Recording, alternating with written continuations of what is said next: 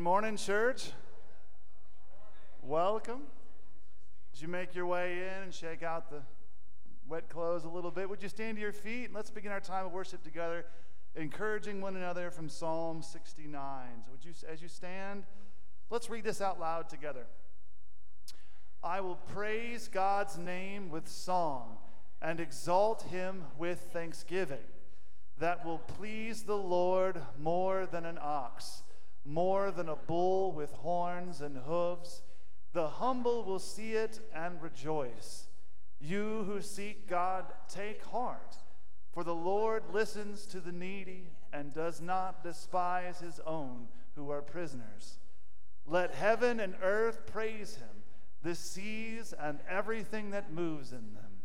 For God will save Zion and build up the cities of Judah. They will live there and possess it.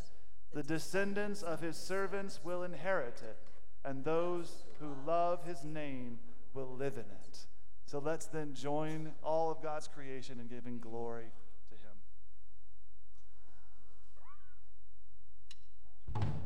him.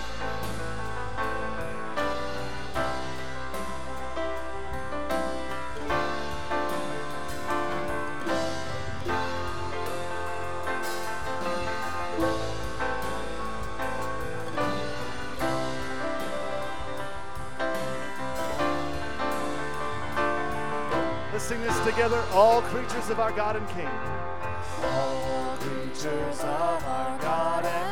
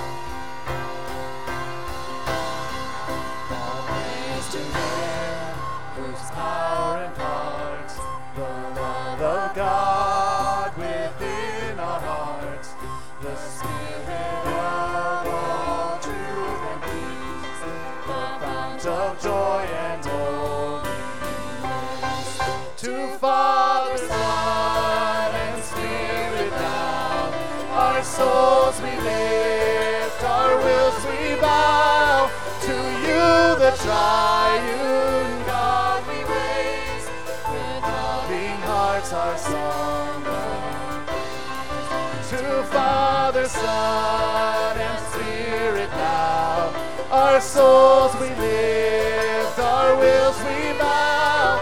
To you, the triune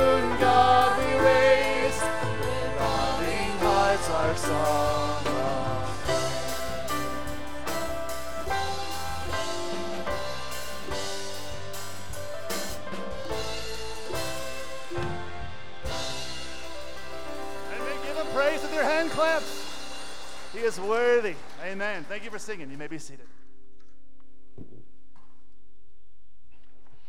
Good morning. That's pretty good for a rainy morning. It's good to see you this morning. I'm Pastor Sean, and we are glad that you're here. We at Hebron Baptist, we are, exist to help every person to take their next step in Christ. And so, if you're here today, we hope and encourage you to come along with us and be here uh, amidst us as a people who long to grow in holiness and maturity of faith.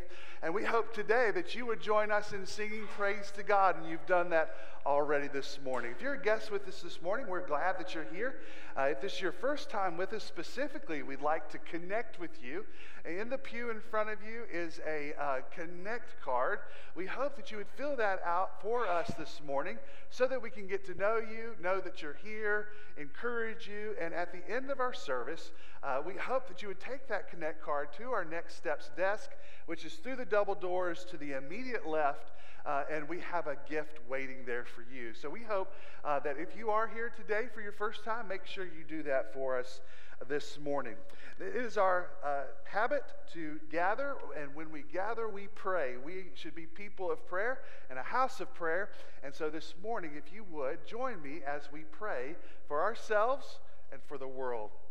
Heavenly Father, we are thankful that we are in this place because it is gathered with people who are sinners, who are weak of faith, who have been far from you.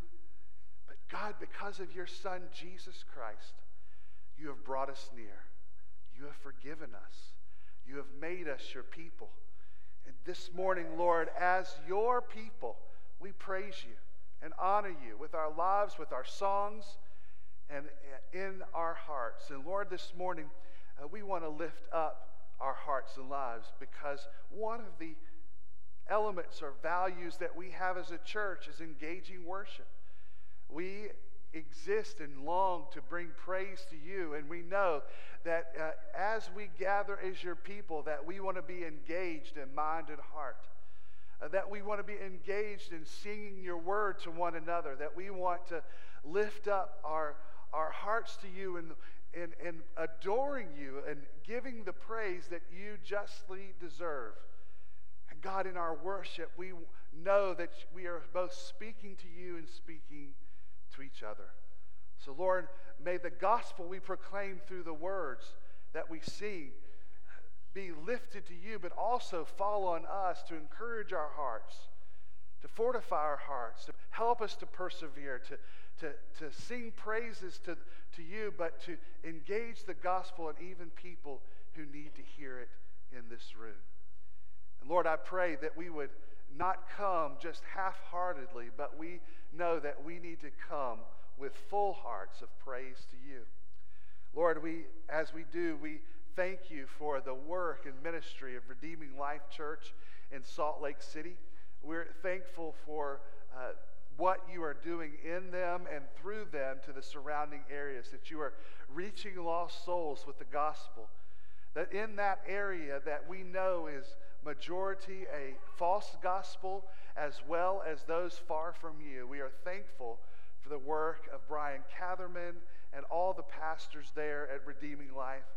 That, Lord, that they're raising up disciples who make disciples, that are engaging people with the gospel. And we pray for their ministry that you would protect them, guide them, give them wisdom. Lord, we pray for the team that we will be sending to partner with them next month to come alongside to help them in a ministry like Bible school, but that is engaging not just children, but parents. And we pray that there's much fruit, that even now the plans that, Lord, you are moving in the hearts of people in their community to be a part of this event, that, Lord, they would hear the gospel and be saved. So, Lord, I just pray for redeeming life, protect them, and, Lord, be with them as they seek to proclaim the lost, just as we do here in northern Kentucky. Heavenly Father, we lift up our sister, Gail Lawson. We pray for her. We know, Lord, that uh, she's had some very difficult weeks and months. And Lord, we just pray that you would encourage her, strengthen her, uh, help her with her therapy, help her with all the things that she's going through in the nursing home. And we just pray, Lord, uh, that you'd be also with Ozine as he cares for her and, and is separated from her at times. And so, Lord, we just pray that you would be with that sweet couple, that you would heal her and be with her. And God, give them wisdom for the days and months ahead. Lord, we lift up the situation in Ukraine. Not only is there fierce fighting, but there's flooding. And we know that with all the things that can come with stagnant water, disease, and different things, we pray, God, that you would be with those people that uh, are suffering in many different ways. God, we know that you have saved a remnant, a family there, uh, that you have saved families and people that declare your name is great. So be with the believers there in Ukraine. Help them to be hands and feet to those who need it. Help them to have opportunities to share the gospel. And God, I pray for decades to come that we, they would still be able to proclaim of your great name through this difficult season, that, that the church would explode, that people would come to faith. But God, you would be during with them in specific, amazing ways that only the God of the universe could minister to them right now. Lord, of course, we lift up those, the fires in Canada and, and those, the smoke that is, that is sweeping across the continent.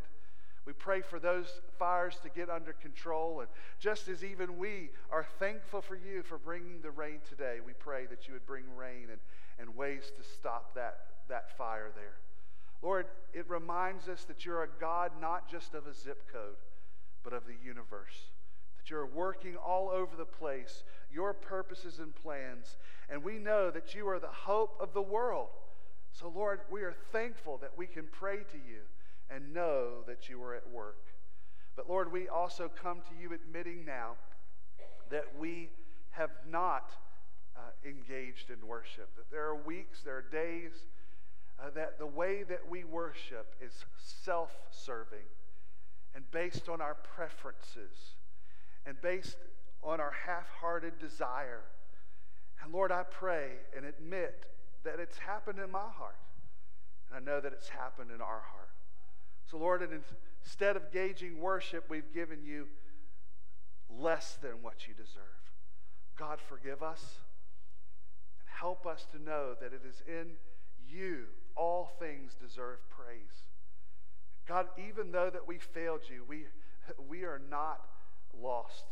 Instead, the same gospel we sing is the same gospel to our hearts that know that we are forgiven. And that even when we have not worshiped, everyone, you have received the worship you deserve. And that through Christ, we have been made whole. So, Lord, because of this, help us to sing the power of the gospel. Help us to be encouraged by it. May we respond knowing that because of your Son, Jesus, there's a fountain of forgiveness waiting for us. May we sing that. May we hope in it. May we rest in it. In Jesus' name we pray. Amen. Let's listen together to God's word coming from Hebrews 9, starting in verse 11. It says, But Christ has appeared as a high priest of the good things that have come and the greater and more perfect tabernacle, not made with hands, that is, not of this creation, he entered the most holy place once for all time, not by the blood of goats and calves, but by his own blood, having obtained eternal redemption.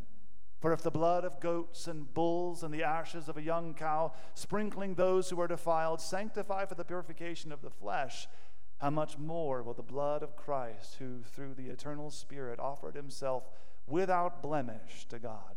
Cleanse our consciences from dead works so that we can serve the living God. Would you stand and let's rejoice together in the fountain filled with blood that we have coming from Emmanuel's veins?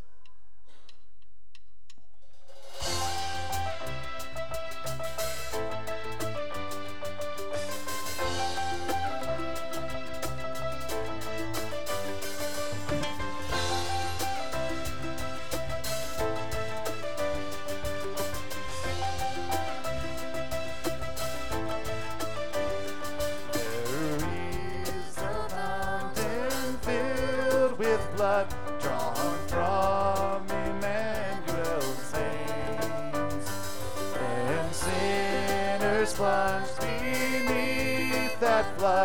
all their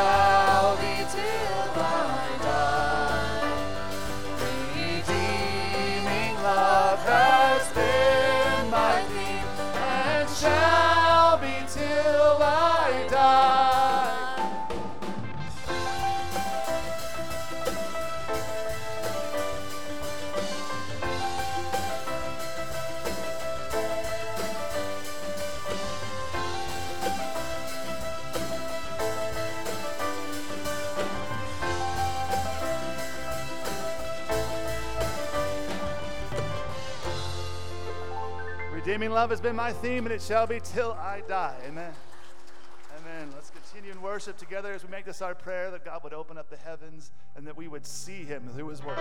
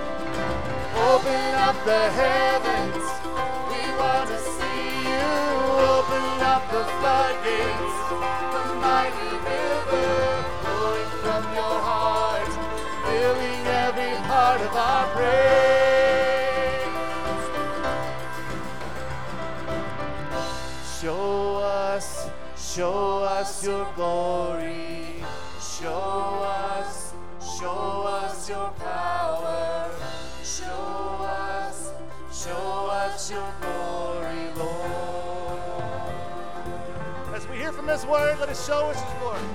Show us, show us your glory. Show us, show us your power. Show us, show us your glory.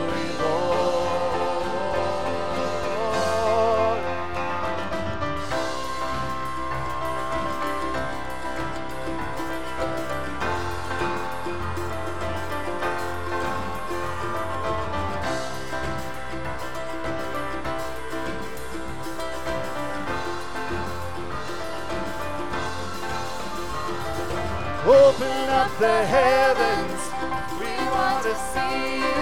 Open up the floodgates, the mighty river flowing from your heart, filling every part of our praise.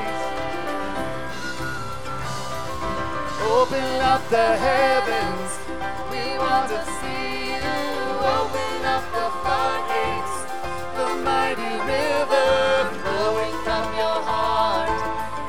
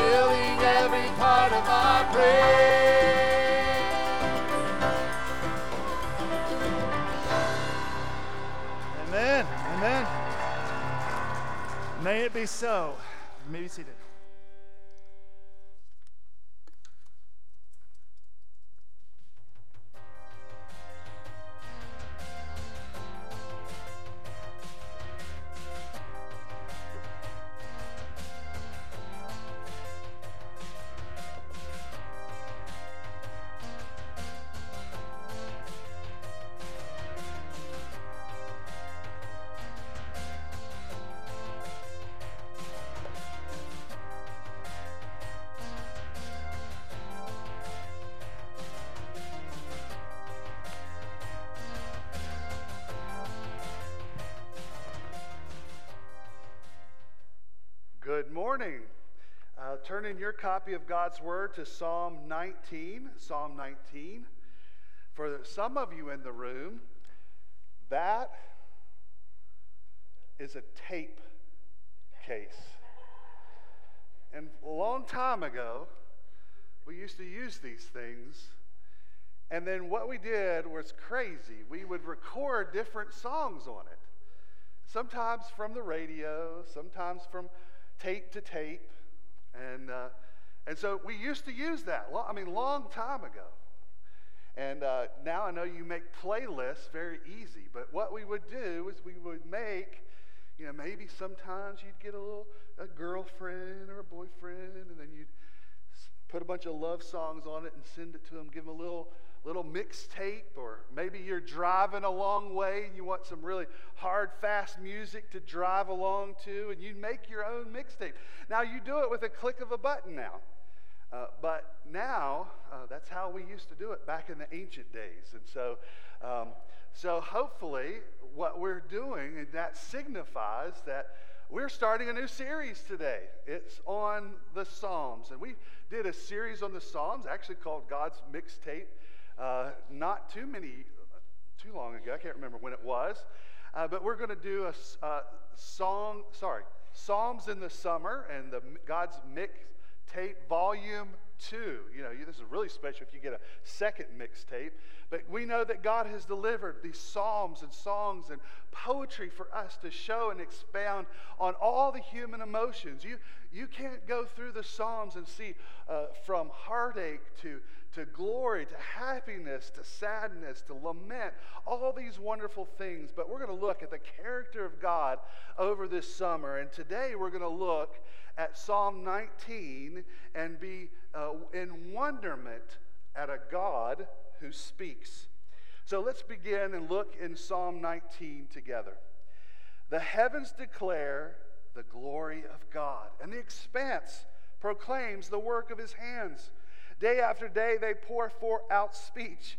Night after night, they communicate knowledge. There is no speech, there are no words, their voice is not heard, their message has gone out to the whole world, and their words to the ends of the world.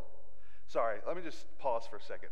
I've memorized this psalm in a different translation, so I'm having a problem reading this. So, so bear with me if I mix up a word or two there. So, uh, this is page 480 in the Pew Bible if you need it, by the way, too. So, all right, picking up in verse 4 again. Their message has gone out to the whole earth, and their words to the ends of the world.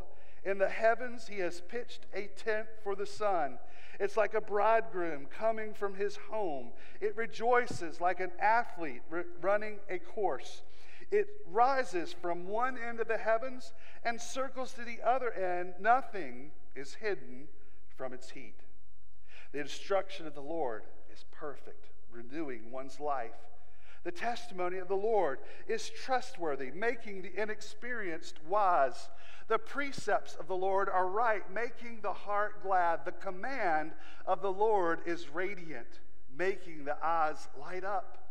The fear of the Lord is pure, enduring forever. The ordinances of the Lord are reliable and altogether righteous. They are more desirable than gold and the abundance of pure gold, and sweeter than honey dripping from a honeycomb. In addition, your servant is warned by them, and in keeping them, there is an abundant reward.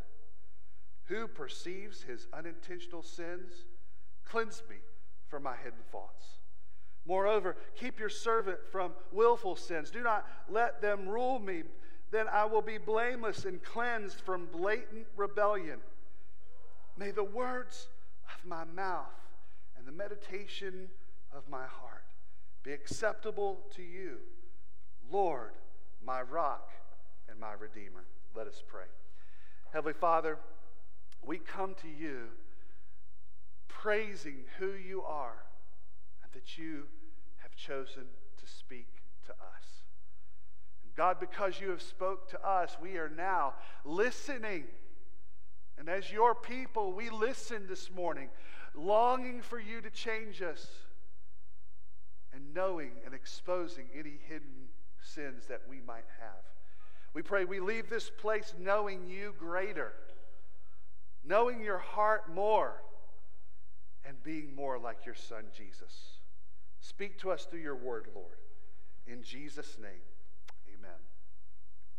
Maybe inspired from these old uh, cassette tapes, uh, I remember a toy that we used to use, and I think they've had some iteration over time Speak and Say toys. Maybe you remember it if you've ever watched the movie E.T., that's how E.T. used to speak words through it and communicate somehow, communicate back to his family. But, anyways, you'd, you type in a word and then it would speak it to you. And there was a little boy uh, that was using the speak and say, and he was using all sorts of different words. And he, he looked at it and he spelled something. He spelled G O D.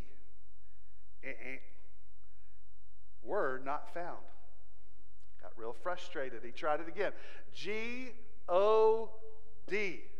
Eh, Word not found.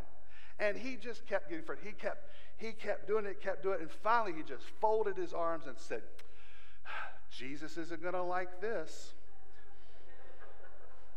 You know, we don't have to worry about God being found because the Psalms and the very essence of the Bible is that we have a God who speaks in all of nature, in all of creation, and specifically in His Word. We have a Creator who wants to speak with His creation. The Bible begins Genesis 1 3, and God said, Let there be light. We have a speaking God who wants to speak to his creatures, his people, his humans that he has created in his very image. The first half of Psalm 19 describes how God speaks through nature. This is what we say or call general revelation or general communication that, that the, the skies, creation, generally proclaim that there is a God, one who is higher, that has created all things and displays his greatness to people everywhere. But the second half of Psalm 19 tells that God speaks to his word, the Bible. This is what we call special revelation or specific re- revelation. It is through this that God declares who He is, that He is the great I am, He is the one true God, He is the one that we should worship, and that through His Son, Jesus Christ, all mercy and grace can be given and received through him and his work on the cross.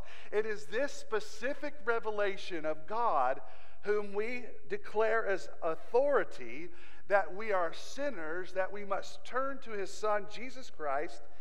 And it is in this that the Holy Spirit has inspired us to see that is this special gift of the Word that should strengthen us as believers. Because God has specifically revealed himself to us.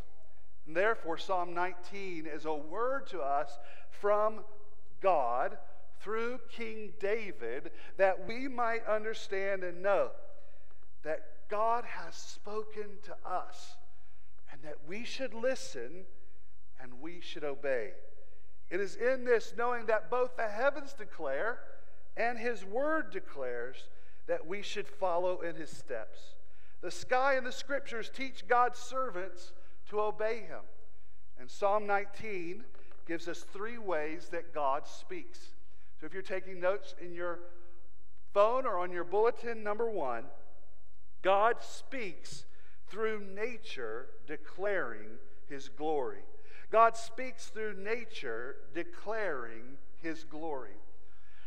The psalmist David says that we don't need to wonder about the glory, the power, the immense nature of God. All we have to do is look out our window. All we have to do is look at what the world God has created for us. Artists, inventors, playwrights, authors are famous. What are they famous for? They are famous for what they have created. Think of something that you enjoy a painting, a sculpture, a song, something built, technology. It was created by someone, and those people have been made known by the greatness of what they have created. Well, think how much greatness and glory is due the creator of the universe, the one who made the heavens. And this is what David is proclaiming the heavens declare the glory of God, and the expanse proclaims the work of his hands.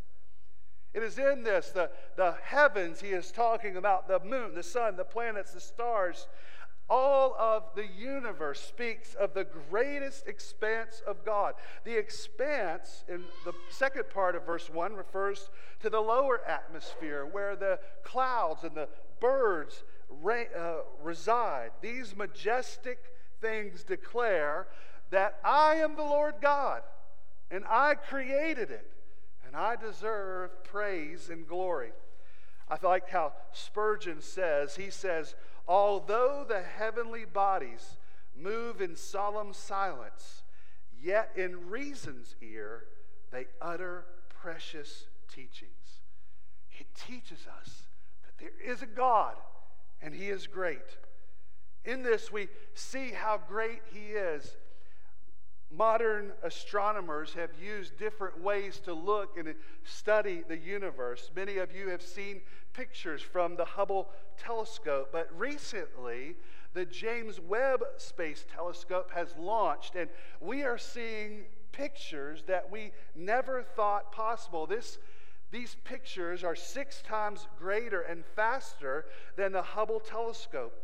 Now, astronomers who have studied these pictures were expecting and really hoping, I guess, to see evidence of the Big Bang. That was their, their thought. This was their, uh, their way of thinking. And so when they did this, they were surprised because the evidence does not support the theory of Big Bang.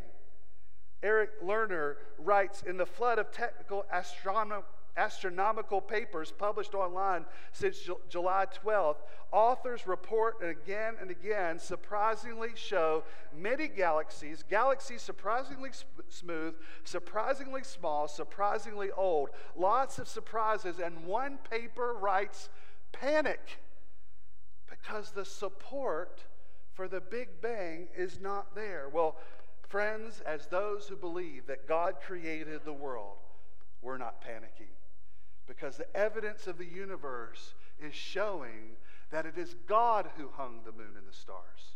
It is the God who puts the galaxies in his hands. It is God who has formed everything in existence, and it is this God, this mighty God, whom deserves all worship. The writer also spake about the sun knowing that when this was written, the sun and the mighty power of the sun is something to be observed. It talks about how he's pitched the tent for the sun. It's like an athlete that runs in circles, giving life to the world. Nothing is hidden from the heat. Do you know that the sun puts upon the earth 120,000 terawatts of energy? Do you know uh, what that would seem like what, to produce that amount of energy? Well, if you've ever seen in person or uh, have seen pictures or video of Niagara Falls, to produce that much energy, you would have to increase the height of the falls 20 times to over a kilometer in height. You would then have to increase the output of the falls by over 10% to 300 tons of waters per meter. And not only would you have to increase its height and output, you would have to expand its width. Think of expanding the length of the continent, but not just the continent, the entire equator. That is the amount of force and energy that the sun produces, and God created it. If God is the one who hung the sun and hung the moon and created our earth, He is greater, far greater, and deserves the glory and praise. Today, brother or sister or friend, if you are here and you're not a believer, you are responsible for what the skies are telling you since the day you were born. You ought to worship God. Romans 1:20 says for his invisible attributes that is his eternal power and divine nature have been clearly seen since the creation of the world being understood through what he has made. As a result people are without excuse. Friends we cannot look at the world and not understand truly in our heart that there's someone greater and more wonderful and more power that has put us here. And if you're a believer, God has surrounded you with a hymn book. There is nothing that you can't see that you can't praise God about about his majesty and power. And, brother and sister, God is calling you, showing you that he is mighty in your life. If He has hung the moon and the stars, He has created the world and everything in it, then we cannot seclude Him to just one day a week. We cannot minimize Him and His importance in our life.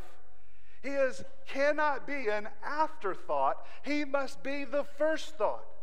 Your God is speaking to you in all of creation and saying, I am sustaining you. I have created you. I deserve the praise. And through him and by him, we should delight in him and make him the first thing of our life.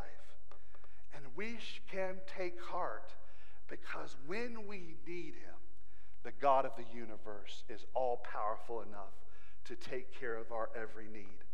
We are not alone, and God is not silent. He has made himself known. And surprisingly, he wants a personal relationship with you. He is calling out to you to believe on him, see him, praise him, bring glory to him. And that means then, number two, God speaks through Scripture, revealing his authority. God speaks through Scripture, revealing his authority. For the first six verses, David writes through the inspiration of God to look at creation. But turning at verse 7, all we see is descriptors of God's word and what it's like. And if God is the final and true authority, that He has gone even more than beyond our creation. He has specifically spoken His character, His ways, His way to salvation, and he has spoken to us through his word. Revelation from nature leaves everyone without excuse, but it is not enough to condemn them. It's not enough to save them. The theoretical, hypothetical person that is isolated on an island that people talk about is not safe or innocent. He is condemned, a lost sinner that needs the gospel, that needs to know where salvation comes from. And therefore, God has given His word through the scriptures on how we can be saved. God has specifically inspired to us through human authors the very truth that we need for salvation. Again, Spurgeon says, For expanse, for loftiness, for brightness, for glory, the scriptures are comparable to the heavens that declare the glory of God and to the sky that shows his handiwork. Friends, we cannot look past the miracle that is the Bible. That God has given it to us by His very word, and that it is our authority for our life. The very Bible speaks to this. And every major author of the New Testament tells us this that it's both inspired by God, it is inerrant without uh, any uh, falseness, that it has the authority and sufficiency that God has created it to be. What did Peter say about it? Well, he writes in 2 Peter 1 Above all, you know, no prophecy of Scripture comes from the prophet's own interpretation, because no prophecy ever came by the will of man. Instead, men spoke from God as they were carried along by the Holy Spirit. What did Paul say about it? In uh, 2 Timothy 3:16, all scriptures is inspired by God and is profitable for teaching, for rebuking, for correcting, for training in righteousness, so that the man of God may be complete, equipped for every good work. Well, what were they repeating? They were repeating the beliefs of Jesus. Don't think that I came to abolish the law of the prophets. I did not come to abolish, but fulfill it. For truly I tell you, until heaven and earth pass away, not the smallest letter or one stroke of letter will pass away from the law until all things are accomplished. And in John, the scripture cannot be broken. And Jesus spoke, Sanctify them by truth, your word is truth. David preceded them all and proclaims the very same things about the scriptures. What does he tell us about the authority and essence and importance of the supernatural ability of God to speak forth through his word? Well, just looking over these next several verses to verse 7 through 9, we see in three verses that our one response to God should be fear. That there are five references noting that we, what he's talking about. He speaks of the Torah, the testimony, the precepts, the commandments, the judgments. These are all words used to describe God and his word. There are five characteristics of God's word that it, is, it has integrity, trustworthiness, uprightness, purity, and truth. When David describes God's word, there is no room for the modern idea that God's word has errors, that it is based on an expired mindset, that it's based on man's opinion, or can be debated.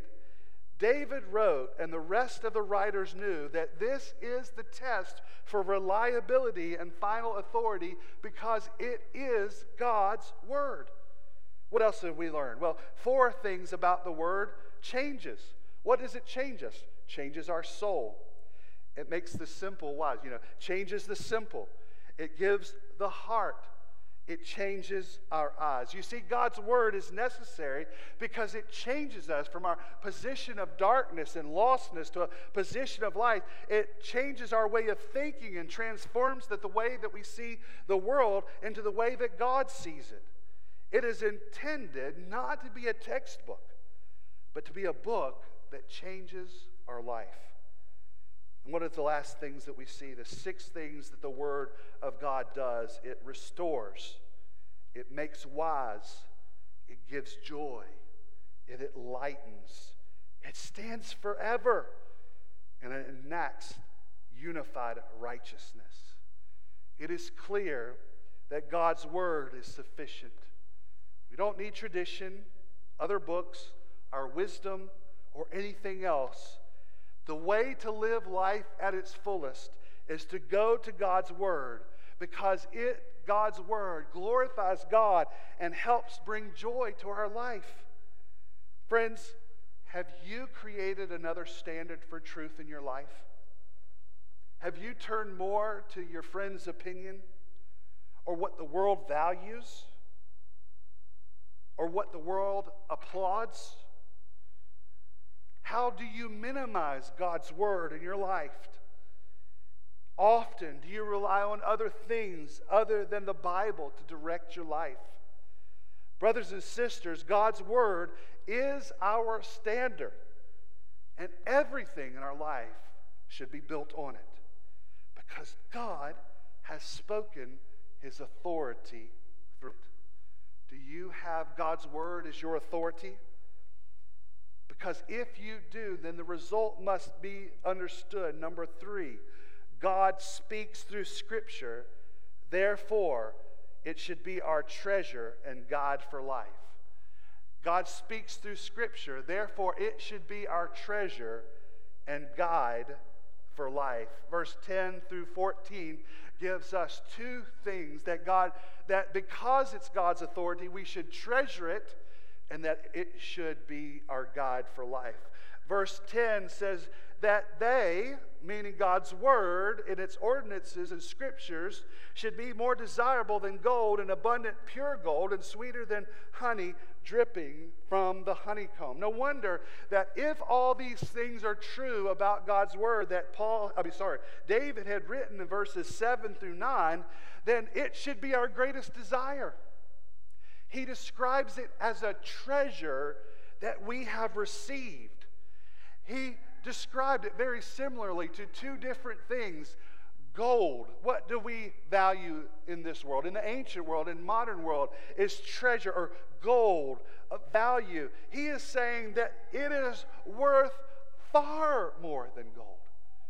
You could stack up all of Scrooge McDuck's gold and all the, the gold in Fort Knox or wherever they hold it, that we know that it is far more valuable in its worth because of the knowledge and richness and joy we receive from it.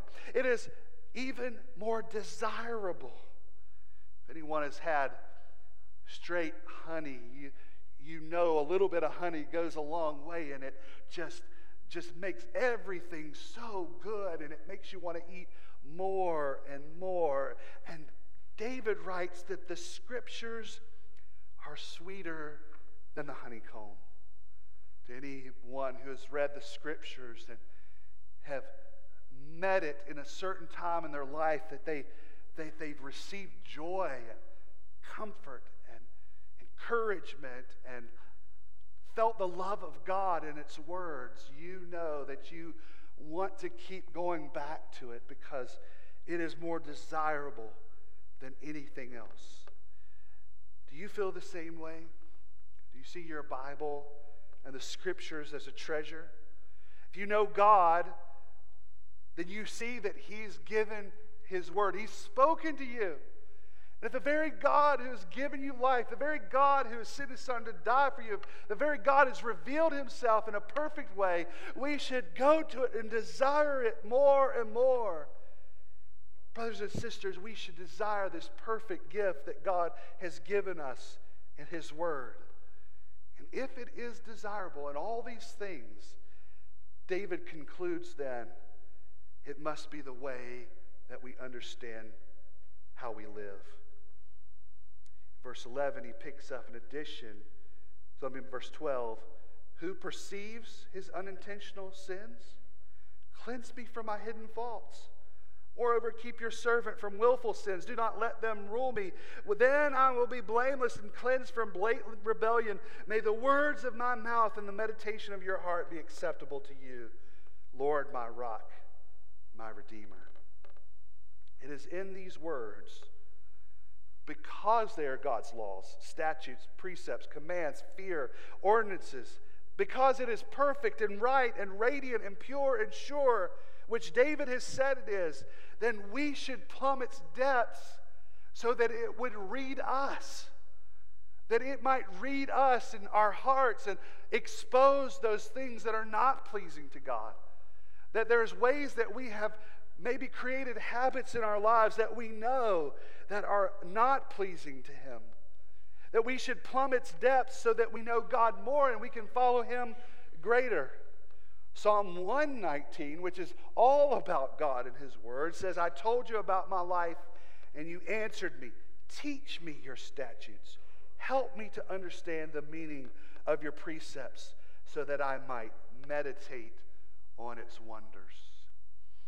Friends, I've told you many times that I love football and I love to, to know everything about it. I listen to podcasts, I read articles, I, I find out someone's offensive coordinator, and then I, I go down the rabbit hole and find out what offensive philosophy they use and who did they learn from. And then the defensive coordinator, the same way. What, what kind of systems did they use? Did they use the, the cover four? Did they use a, a blitz fire scheme? What do they use? I want to know all these things and how they connect because I love it so much. I want to be able to watch it and not just see what the score is, but I, I want to know what's going on around it. Friends, in the same way, if we want to know God, we should meditate all on his thoughts and be all about it. That we should let God's word consume us, that we should consume it. That if it's sweeter than honey on honeycomb and more valuable than gold, then we should make it the very foundation for our life. So, friends, do you consume God's word? Do you meditate on God's word? Do you memorize God's word? Do you spend time thinking about God's word? Friends, it is the way of life. So read it, devour it, consume it, stand on it, and live it. You know, as we read this and we think these last few verses, we might even recoil a little bit because we might even say, you know, I've even read the Bible a lot and I still sin. These last few words, I know I still willfully sin at times. I certainly am not blameless. I'm thankful that I've been cleansed, but I know I rebel often. Well, you know, God has spoken to us through creation. He's spoken to us through His Word. But praise God, he has also spoken to us through his Son, the living Word. Hebrews says, The Son is the radiance of God's glory and the exact expression of his nature, sustaining all things by his powerful word. After making purification for sin, he sat down at the right hand of the majesty on high. Friends, it is Jesus in whom all the word proclaims Jesus is the Word of God.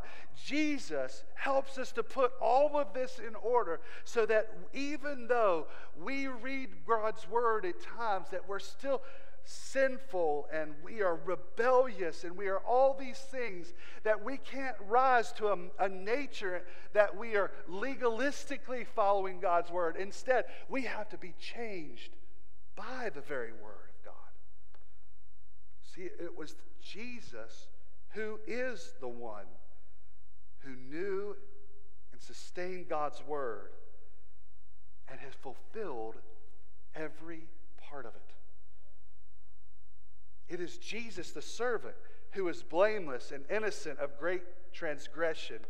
It is Jesus who we can confidently say that he is declared innocent of hidden faults and because of these things, we know it is Jesus who can declare us innocent through his very blood. Psalm 19 is a window into the heart of the Lord Jesus Christ. And as Jesus, who upheld every bit of the word and lived perfectly, dying on the cross and raising to life, and now sits at the right hand of the Father, it is through him that we long for His Word. Brothers and sisters, let us be thankful today. Let us be thankful that we don't have to uphold God's Word by ourselves, that the Word has pointed us to Jesus, who has done that very thing. And let us be in awe of the fact that God, who created us, sustains us, chased after us speak to us, to declare his greatness in creation, to specifically speak to us through his word, and to reveal to us his son. Friends, God is not silent, he is speaking. Would you listen? Would you go to the word? Would you listen to the son? Let us pray. Heavenly Father, thank you for the fact that you did not ignore us. You have given us the very goodness of your word. that you've not set us out in creation and then ignored us and not given us what we need for life. God, thank you that you speak to us. And God, thank you that we may go to your word for life. So, Lord, be with us, help us, engage us, help us to build patterns of consuming the word, help us to be uh, longing for the word. God, I pray that if there's someone here that has not received life from the very word of God, Jesus Christ, may he, may he or she today trust you in faith. In Jesus' name I pray. Amen. Amen. Would you stand to your feet and let's sing together of the blood that washed away our sins?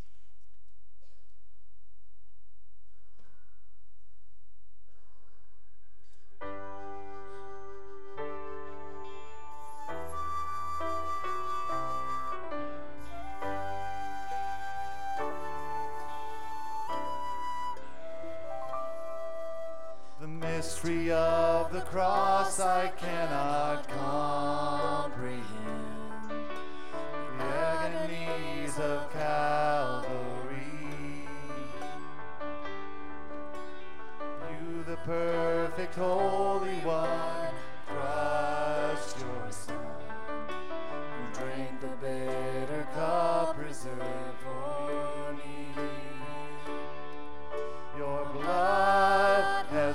washed away my sin. Jesus, thank you. The Father's wrath completely satisfied.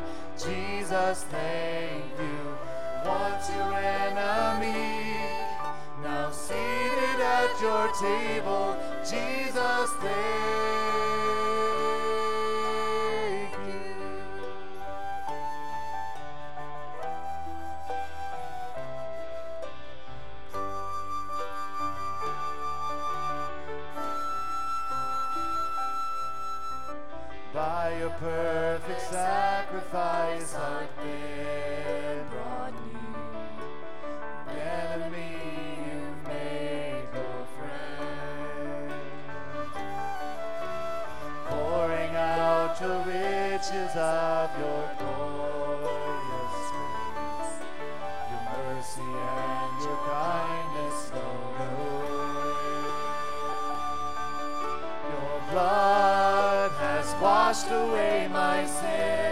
Jesus, thank you. The Father's wrath completely satisfied. Jesus, thank you. Once your enemy, now seated at your table. Jesus, thank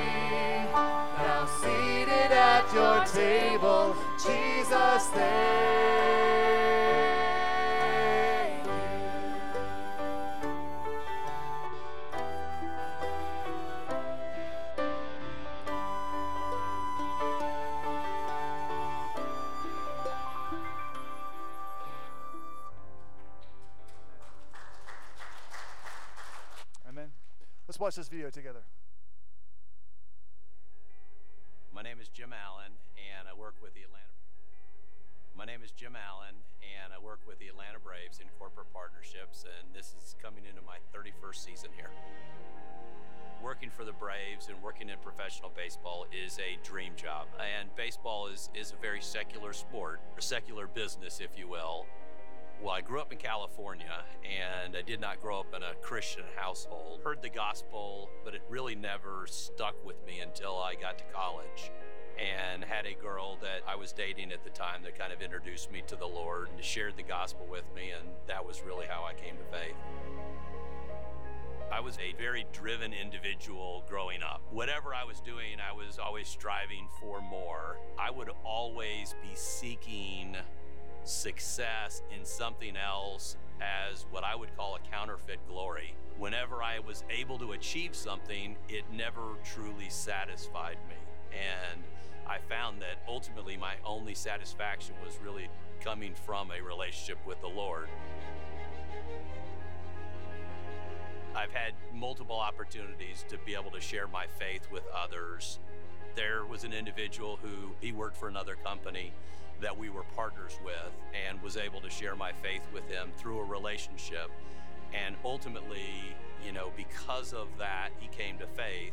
It's how I came to faith. I came to faith through a relationship, and I think that's the best way to be able to to share your faith with others is through a relationship that you have with somebody where you care about them, and you want what's best for them, and they know that. And because of that, I think they're open to hearing the gospel. When we share the gospel, we don't know what God's going to do with that. You hope that that person comes to faith right then and there, but that doesn't always happen. But ultimately, those are a lot of times, sometimes seeds that God is planting in their hearts that ultimately will be fertilized, watered, and at some point take root sports in general and baseball, people have a passion for it. So people love baseball, and that's a immediate topic that you have that you can share with others, and it can be an easy way to build that relationship with folks in a way that ultimately you could share the gospel with them. So who's my one? The one is somebody that I work with that I've been praying for. Ultimately, I'd love them to know what I know and to be able to have a relationship with Jesus that I have. My name is Jim Allen. I'm Senior Vice President of Corporate Partnerships with the Atlanta Braves. I've got my one. Who's your one?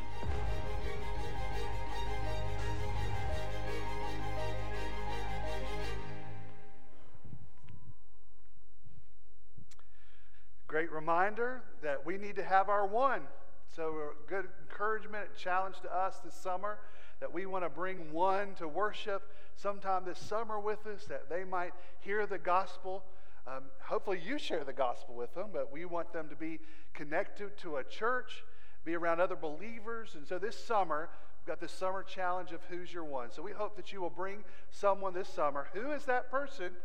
Pray for them, invite them, and we hope to see them in the next couple of weeks couple of things that we uh, just say as we close. Guests, we're glad that you're here. Again, reminder take your Connect card to the Next Steps desk. They'll be glad to help you out and give you your gift this morning. So, if you're first time here, so we hope that you will do that this morning. Today, because unfortunately because of the weather, we will not be having gospel at every home, and so uh, hopefully we will be uh, in the next week. We'll be posting some summer dates for gospel at every home. And so uh, we hope that you will take part in those in the weeks to come. We got Father's Day and Vacation Bible School the next part of the month, so we won't be able to do it this month, but hopefully in July and August we'll be able to crank back up, going on uh, door to door and inviting people to Jesus and to church. Uh, today, uh, sorry, next week there will be, uh, wait, wait a second, let me read this again. Uh, today, before you leave, uh, make sure that you sign up to help with Bible school. We have we need four guides, a sub for Monday, a game helper, and some registration helpers. Please see Christy before you leave today. She'll be outside. Also, if you'd like to help with food for kids and volunteers, please see Karen or Doug Broughton. Uh, we'd love uh, to have you help them in that. And then starting uh, not this week, but next week, every night on starting Monday at six o'clock, there will be people here decorating. So the more people that'll come, uh, the quicker it'll happen.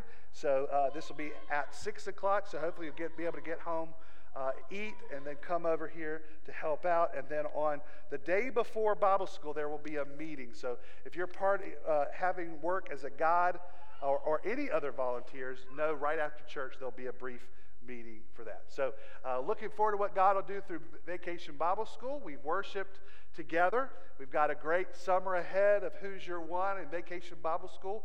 Uh, but we do, before we leave, want to worship as we give. You can give as we pass the plates here in just a second, or you can scan the code right there on the screen or there in front of you in the pew. Uh, this is an act of worship because of all that God has given us. God has spoken to us He's revealed himself to us. He's given us his son. He has told us that we should be generous people. So let's uh, give together as God's people this morning. Heavenly Father, thank you for the generosity you've displayed through speaking to us and through your son, Jesus. May we live a life of generosity. And as we give as an act of worship, may it be pleasing to you. May we uh, display the generosity that you have showed us. And God, all the ways that you've already blessed us here at Hebron Baptist Church, may we use the gifts to, uh, to multiply the kingdom and the gospel. And we are thankful for the givers. We pray that you'd bless them. In Jesus' name, amen.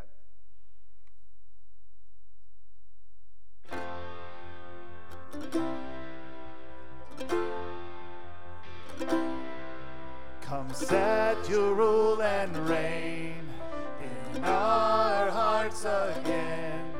Increase in us, we pray, unveil why we're made.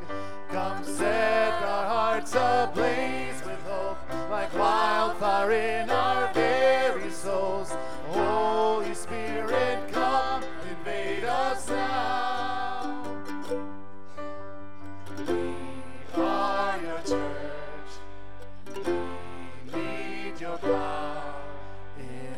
stand your feet?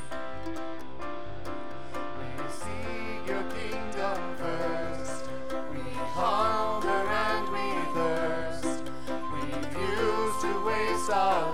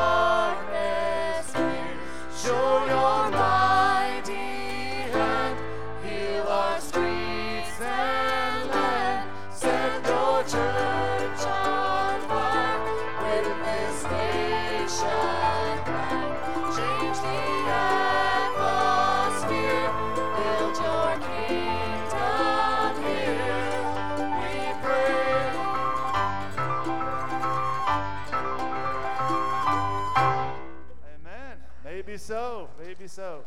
Let's go and, and, and, and pray about who your one might be this week. You're dismissed.